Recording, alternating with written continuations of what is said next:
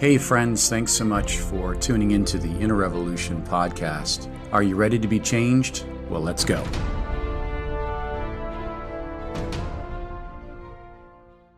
These have been great broadcasts on on the parables, and we can learn a lot, a lot of principles here in Matthew chapter 20.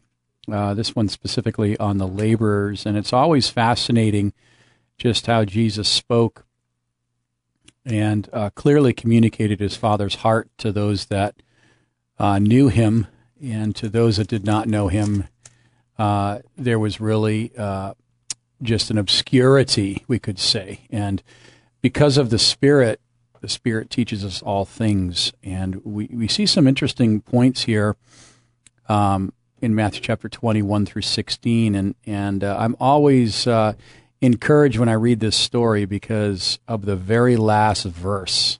And, uh, and that's really the premise that he is bringing up here. I'm, I'm sorry, in the verse 16, that the first will be last and the last will be first. For many are called, but few are chosen. So when we read this parable, it's talking about rewards. It's talking about different times in history, uh, illustrated here through a workman and, and them getting paid depending on how much hours they're working. But really, it's relating to history, how people will get saved at different points in their lives, and then they are uh, rewarded for their obedience and for their uh, life of faith. And so he starts out here in verse tw- uh, chapter 20 verse 1 for the kingdom of heaven is like unto a man that is a householder that went out early in the morning to hire laborers into his vineyard and we could really say that his vineyard is the world isn't it? It's really a place where god has us alive for his purpose.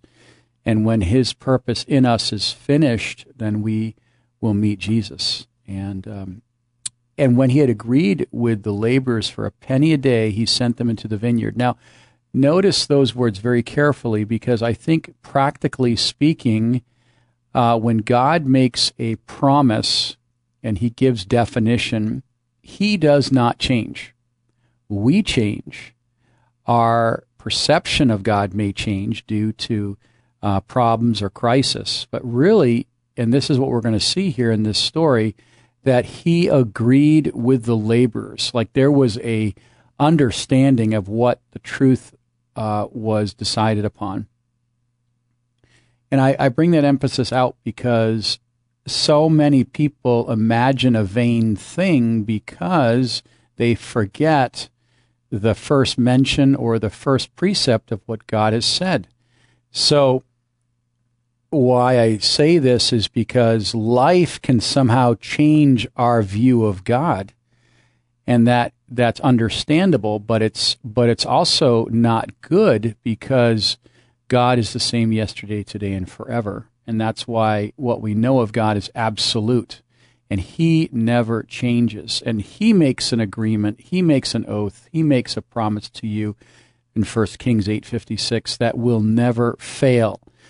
But somehow we can read into it based on our emotions. We can read into things based on problems or trials or or just um, offense. We can read into it and somehow come to a vain conclusion, and we're going to see that in a few minutes here. And he went out to the third hour and saw others standing idle in the marketplace. Again, uh, that's an interesting statement. Standing idle with no purpose, no really activity for the kingdom. And he said unto them, Go ye also into the vineyard, and whatsoever is right I will give you. And then they went their way. And it goes on in the next few verses here the sixth hour, the ninth hour, he did likewise. And again in verse 6, the, the eleventh hour, he found people standing idle. And he says, Why stand ye here all the day idle? And that can happen as Christians. We can be um, just busy with our own lives and be spiritually idle uh, or non fruitful or uh, aimless. And then he said to him, Because no man has hired us, in verse 7. And he said unto him, Go ye also into the vineyard, and whatsoever is right ye shall receive. And I want to share the five crowns in a few moments uh, that we will receive as believers as we obey truth and as we walk in faith. Uh, so when even when was come, the Lord of the vineyard said unto the steward, Call the laborers and give them their hire, in verse 8. beginning from the last unto the first. Now, imagine you working a whole day, an eight hour day, and somebody works one hour and they get the same pay that you got working a whole hour. Now, you'd say, or I'd say, hey, that's unfair. You know, they, you know, I put more time, energy, and effort. But the principle here is God is saying, listen, my generous action of redemption is for whosoever will may come. And it doesn't matter, well, in one sense, it matters where we have more rewards as we walk with God in time and, and, and, and in faith comparatively to the one maybe that receives the Lord on their deathbed or near to that. Uh, but the principle is God saying, I am going to give eternal life to whosoever will that comes, if that's hours or years in their lifetime. And by the way, in one sense, we could say, uh, is the person more saved if they walked with God many years comparatively to the one that's just saved for a few hours or a few days or a few months? And we understand that that 100% of God is 100% in us 100% of the time. So really time time is what we can uh, live out our Christian walk. Time gives us that opportunity to uh, confirm his faithfulness. But what happens in verse 10 when the first came they supposed that they would have received more and they likewise they received everyone a penny. And when he'd received it they murmured against the good the good man of the house saying the last had wrought but one hour and and has made them equal to us, which has borne the burden of the heat of the day. Now, isn't this a natural and, and logical conclusion? But in the spirit world, uh, God doesn't deal uh, only in reasoning. He starts the parable by saying, Hey, listen, you agreed. We made a commitment. We made a contract. And so, therefore, I, Jesus is saying, I set up the rules. It's a unilateral decision based on me, the giver, and therefore you are the recipient. And uh, but it, it all depends on on the uh, on the giver, Christ. And in our natural life, we can want to negotiate with God, and and we understand that God is not fair, but He is just, and He sees the whole picture. In verse 13, but he answered one of them and said, Friend, I do you no wrong. Did not thou agree with me for a penny? That thine, that take that which is yours and go your way and give unto the last even as unto thee. Is it not lawful for me to do what I will with mine own? Is thine eye evil because I am good? And there it is. That is the zinger. Because when we try to define God based on his action, we will misunderstand God every single time because God is not discernible based on our own natural critical thinking or logic. God is not reasonable. He is just perfect. His ways and thoughts are not our ways. So when we say uh, things like, why do good people suffer or why does why do why is there pain in the world? Uh, we start to rationalize um, the good based on our definition of good comparatively to the definition of God being absolute goodness.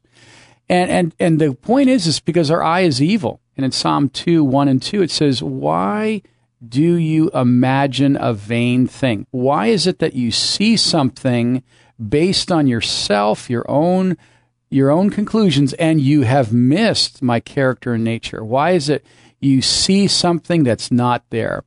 Uh, and doesn't this happen in relationships a lot? It, it's amazing how uh, people might interpret something, they may see something, they may process something in their heart based on their broken nature.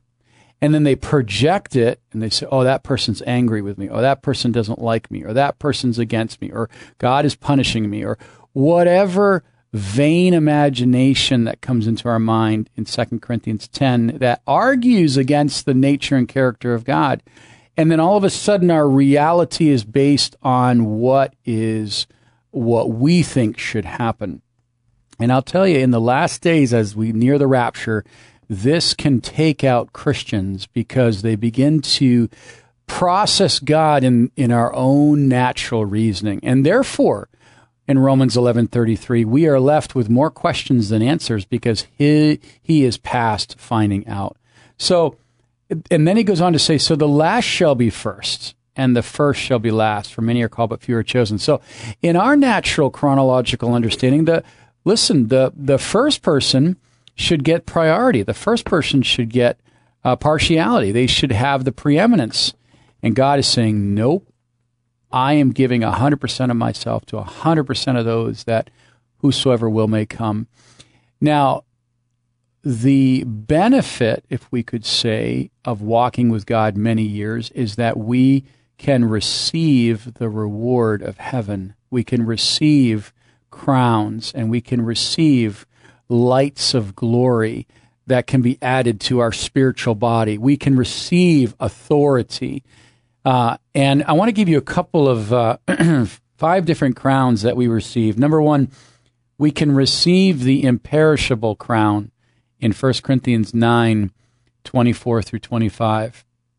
It says here that do you not know that those who run in a race all run, but only one receives the prize.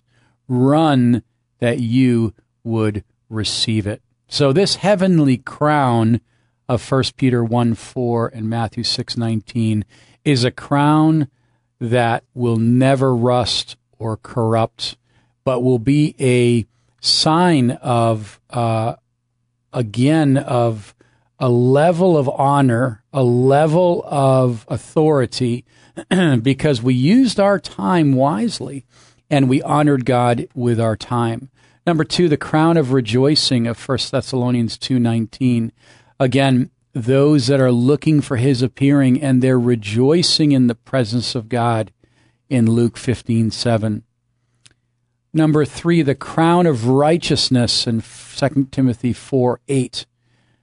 For there is laid up for me a crown of righteousness, which the Lord, the righteous judge, will give to me in that day. Not to me only, but to all those who love his appearing.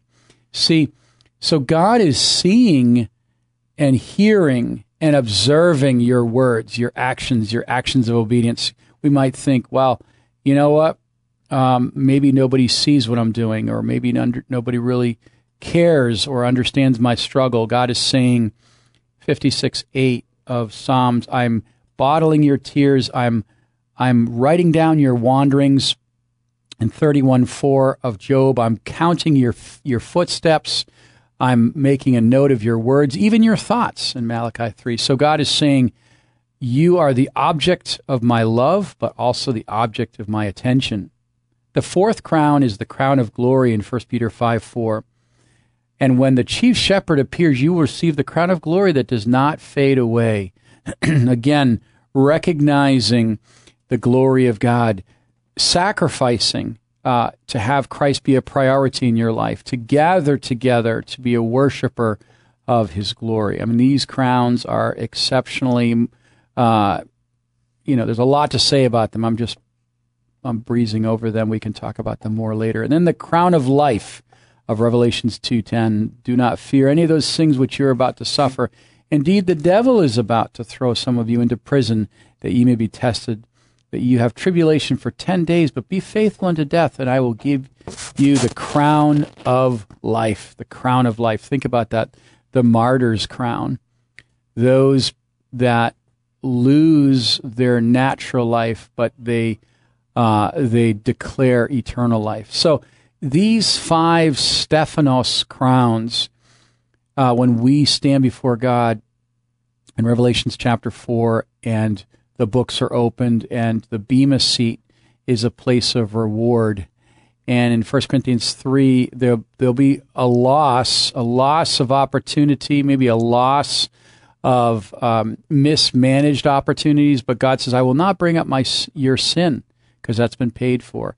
But I will reward you in Revelations 4, and you'll be able to cast your crowns at the feet of Jesus in 4, 10, and 12. What an amazing, amazing privilege to, uh, yes, go to heaven. Yes, Christ is our ultimate prize, if we could put it that way. But we are honoring God in time, and the way we honor God in time, the way we orient ourselves to God in time, changes our eternity. It changes other people's eternity. That's why we're doing this play. One decision can change your life forever. Why is that? Because how we live today affects our eternity, and what we know of our future changes the way that we live today. So I love this, these crowns. so Jesus is saying, Are you looking at me with your evil eye? Listen, I have done everything for you in 5 4 of Isaiah. What more can I do for you? Don't judge me because you're jealous. Don't judge me because you think I'm wrong. Let's go back to what he originally said. I'm rewarding you. You are uh, you are my son and my daughter, and there's sonship and eternal life. And let's not imagine a vain thing. Let's stick to the facts. Let's stick to these uh, the oath and promise that God has sealed with His own blood. And maybe today you're feeling last. God is saying, "Listen, I you you will be first. Your pain is has purpose. Your pain is not wasted.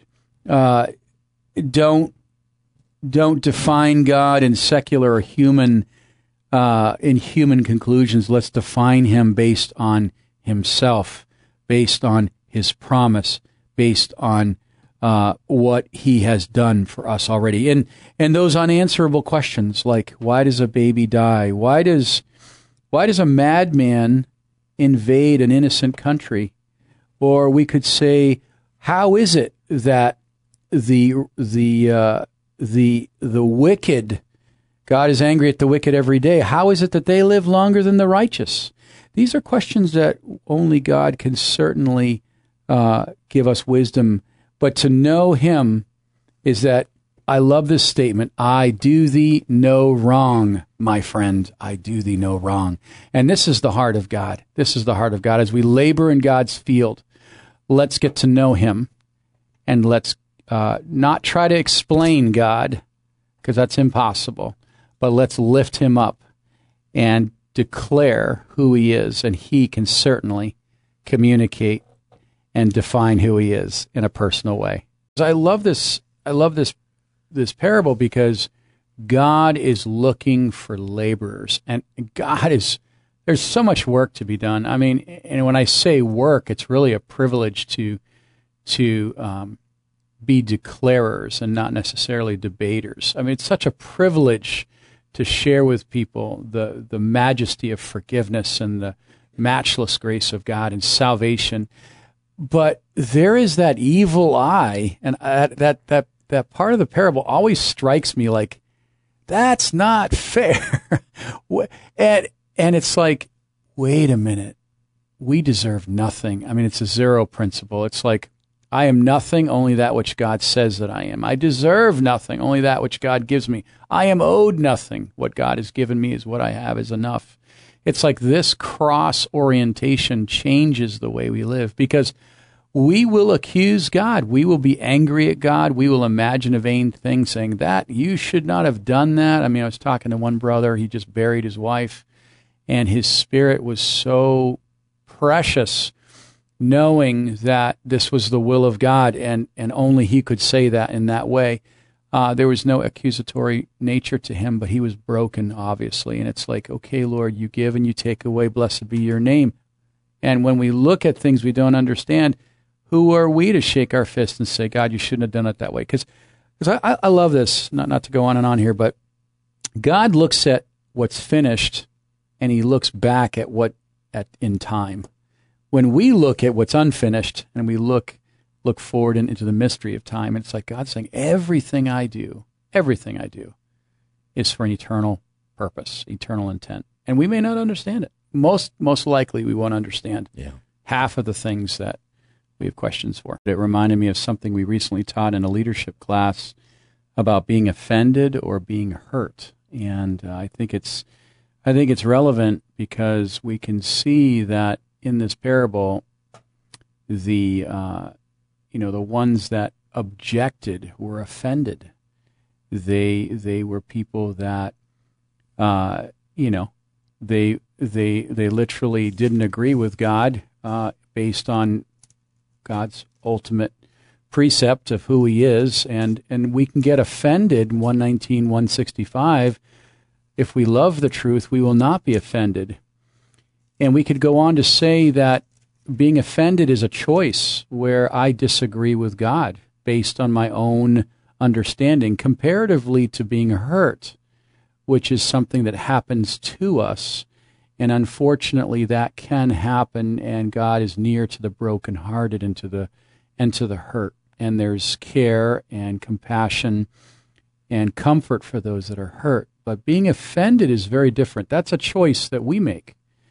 It's something that we go against what God has said or we disagree with how things are playing out. And I feel like in these last days, Matthew 24 says it, the atmosphere of our day is being offended. And the only comfort for an offended person is the cross, where when someone is hurt, their only comfort is to be loved and nurtured in Jesus Christ.